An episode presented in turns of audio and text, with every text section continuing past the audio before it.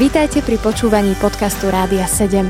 Naším vysielaním reagujeme na potreby ľudí v duchovnej, duševnej aj fyzickej oblasti.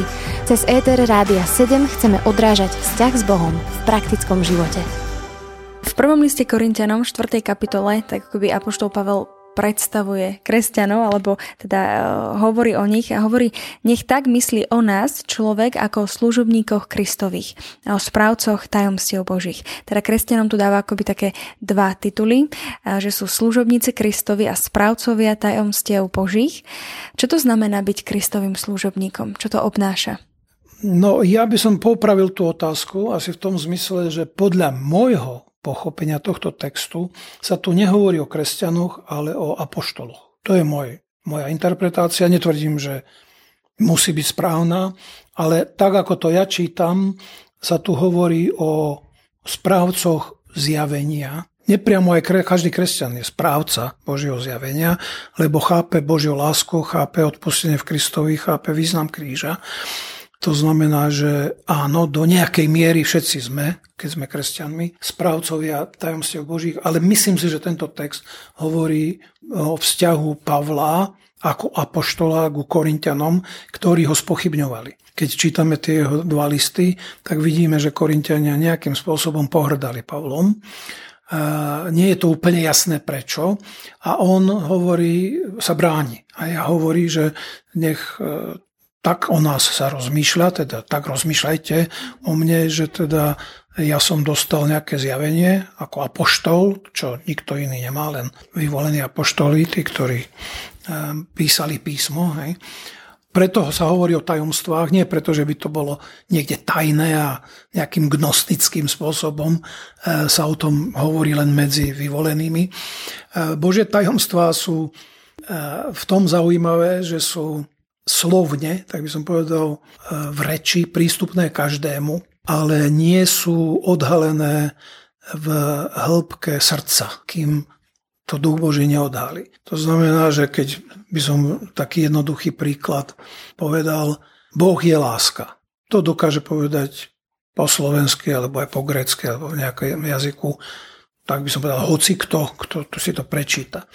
Ale tajomstvo toho, že Boh je láska, je pochopiť a zažiť, že miluje mňa a čo to pre mňa znamená.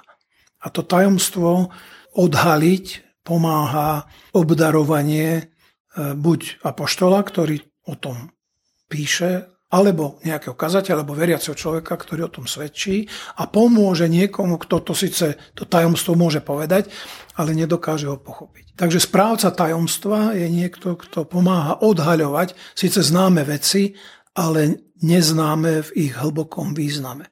Takže tam si treba dať pozor na to, lebo mystérion, o ktorom sa tu hovorí, nie je tajomstvo, ako mali gnostici, že len vyvolení to mohli počúvať a dokonca aj prvá církev mala nejaké zvyky, pri ktorých sa nie všetci e, veriaci pripúšťali k tajomstvu, lebo sa to považovalo za niečo, čo je neprístupné. Podľa mňa to bolo nedorozumenie. Tajomstvo Božie je niečo, čo vo výrokoch môže vedieť každý, ale rozumieť v skutočnosti tomu môže len ten, komu to duch zjaví a komu, povedzme, e, niekto obdarovaný to vysvetlí. A to ma práve zaujíma teda, aby sme možno mohli porozumieť tomuto textu, tak e, najprv by ma zaujímalo, že či to apoštolstvo, tak ako bolo v dobe apoštola Pavla, ešte funguje dnes. Či, môžu, či sú ľudia teda dnes rovnako apoštolmi, ako to vedia zistiť? E, na toto sú rôzne názory. Niektorí charizmatici si myslia, že apoštolát existuje dnes. E, ja s tým nesúhlasím. A myslím si, že e, je zjavenie písmo uzavreté. Ja som protestant sola scriptura, teda písmo má konečnú platnosť a nikto dnes nemôže písať písmo. Hej. V tom sa líšime o rímskokatolickej cirkvi, ktorá tvrdí, že tu je nejaká tradícia, povedzme Eh, učiteľský úrad cirkvi môže rovnako autoritou dnes hovoriť, ako hovorili apoštoli.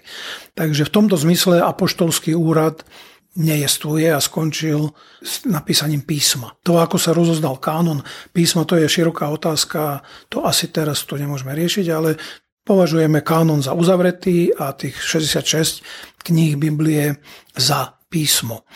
Eh, Ak by sme ale zobrali štvrtú kapitolu Efezanom, kde je napísané, že niektorých dal za apoštolov, potom ako vstal z mŕtvych a vystúpil na nebo, tak by sme mohli rozumieť, že ide o apoštolov cirkvi. Teda, že nejde o apoštolov s veľkým A, by som tak povedal, ktorí mali zjavenie a písali autoritatívne písmo, ale že sú to vyslanci, lebo apoštol znamená vyslanec alebo posol. E, že sú to vyslanci cirkvi ako misionári.